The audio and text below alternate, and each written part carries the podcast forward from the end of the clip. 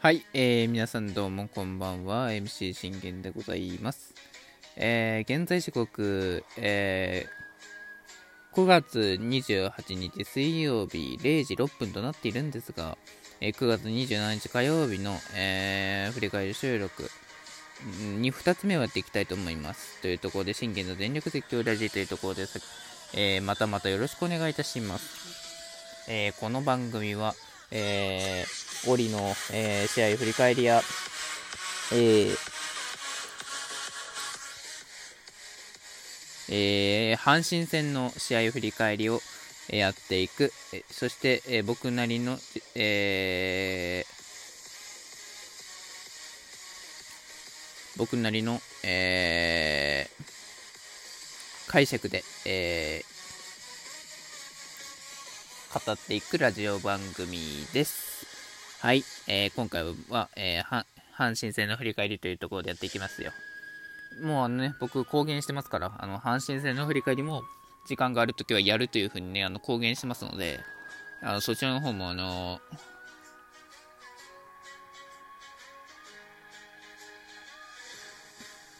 うん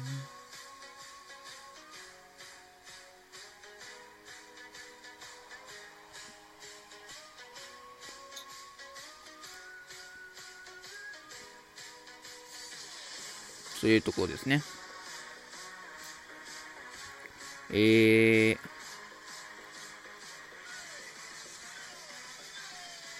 というところで、えー、ございまして、えー、今回、阪神戦、久々ですね、やっていきましょう。えー、ヤクルト対阪神、えー、神宮、えー、初戦になるのかな、結果。4対1、阪神見事に勝利というところで、おめでとうございます。えー、これはね、我が祖父、ね、70年間、ね、ファンをやり続けてね、あの、我が祖父もね、お喜びの、えー、一日だと思います。うん。まあでも、やはりこう、ヤクルトは、やはりね、なんていうんだろう、やの首脳陣が、ほぼ交代したっていうのがね、あの、もう優勝決まったから、まあ一旦はもういいやっていう風に、あのね、交代したのがね、やっぱでかいですよ。うん、っていうとこですよね。当然だからこれまだ阪神も、えー、CS は望みはあるってことですよね。うん。今、同率3位なんでね。うん。まあ、巨人がないだけにってとこですけど。いやー、久しぶりにね、あの、阪神が勝利した、えー、収録を撮ることができるというところで、僕自身も嬉しく思います。ま、阪神ファンではないですけども、やはりこうね、同じ関西として、そしてね、あの祖父が70年間応援しているというところで、やっぱ僕自身も何かしらこう、ね、ふるさと感というか、やっぱ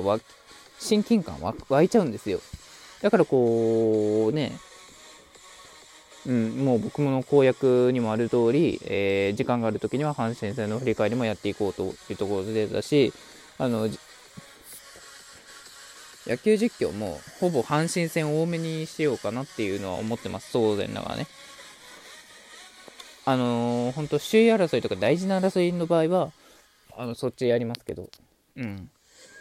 折が試合なかったりね、今日はこっちやろうっていう試合がなけなかったら、もう阪神戦の実況をね、もうしようかなっていうふうにはもう、公約通り決めてるので、えー、まあそちらの方もね、えー、チェックしていただきますようよろしくお願いいたします。さて、というところで、えー、まあ阪神が今回ね、またアウェーというところで、あやっていきますというところで。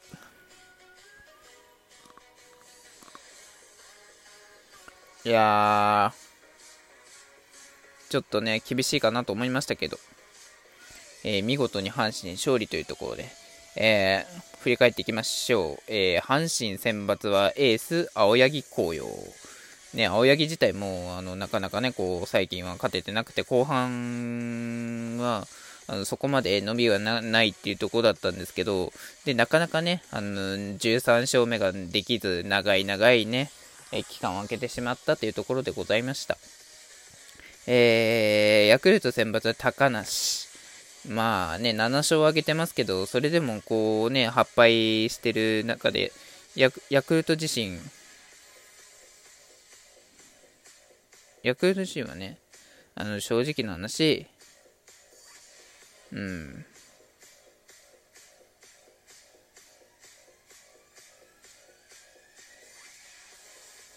あのー、一番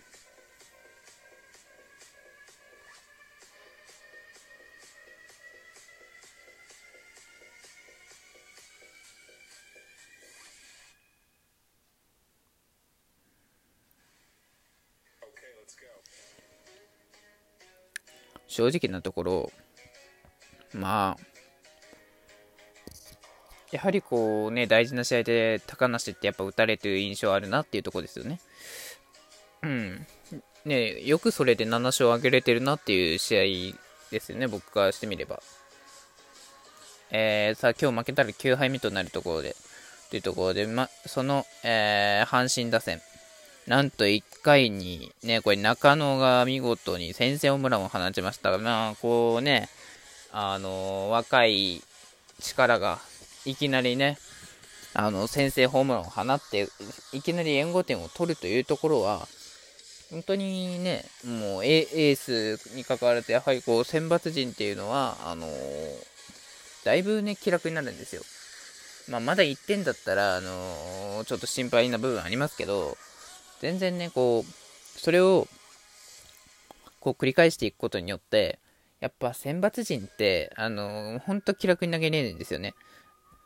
これね、あのー、わかるかと思うんですけど、やっぱ選抜陣は、あの、ある程度の大量得点必要なんですよ。うん。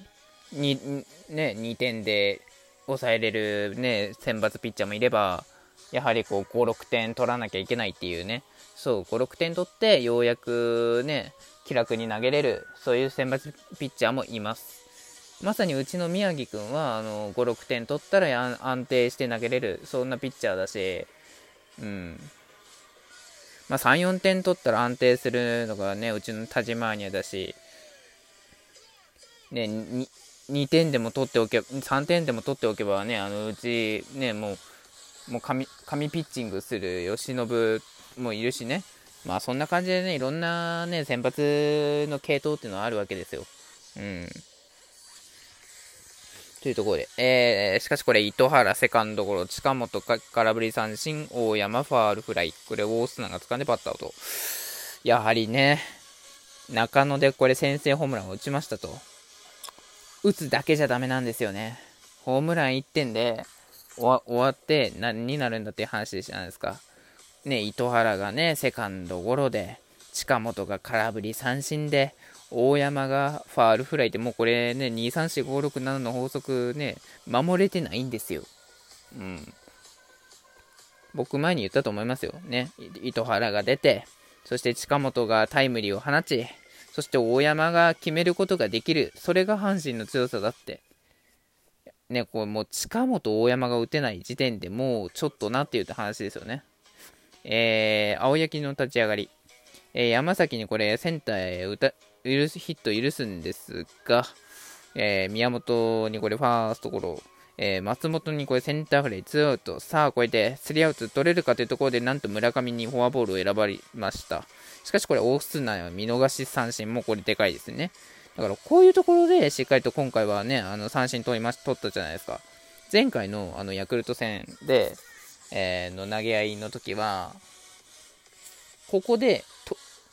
失点してたんですよね、青柳。今日は見事に守りきりましたよね。あのー、